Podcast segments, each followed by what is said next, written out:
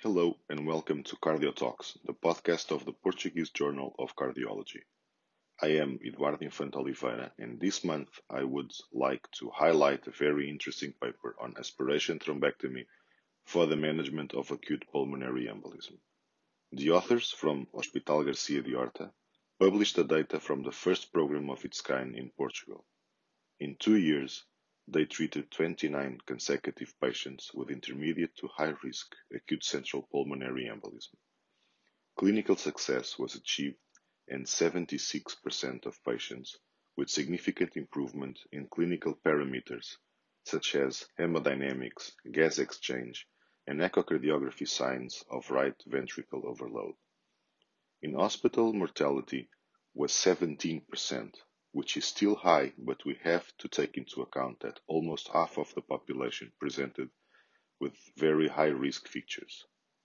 The discussion section is also not to be missed. The authors reviewed the most relevant evidence and recommendations, stressing the need for prospective randomized trials to confirm the therapeutical value of aspiration thrombectomy, particularly in intermediate risk patients. In the more broader perspective, Pulmonary embolism is a common cause of cardiovascular death. Reperfusion strategies such as systemic thrombolysis, catheter-directed therapies, surgical embolectomy, and cardiopulmonary support devices are currently available. However, deciding on and offering optimal therapy is challenging. Pulmonary embolism response teams have been designed to facilitate multidisciplinary decision-making with the goal to improve quality of care. As it happened in the treatment of acute myocardial infarction and acute ischemic stroke, pulmonary embolism response teams may be the next great step in acute cardiovascular care.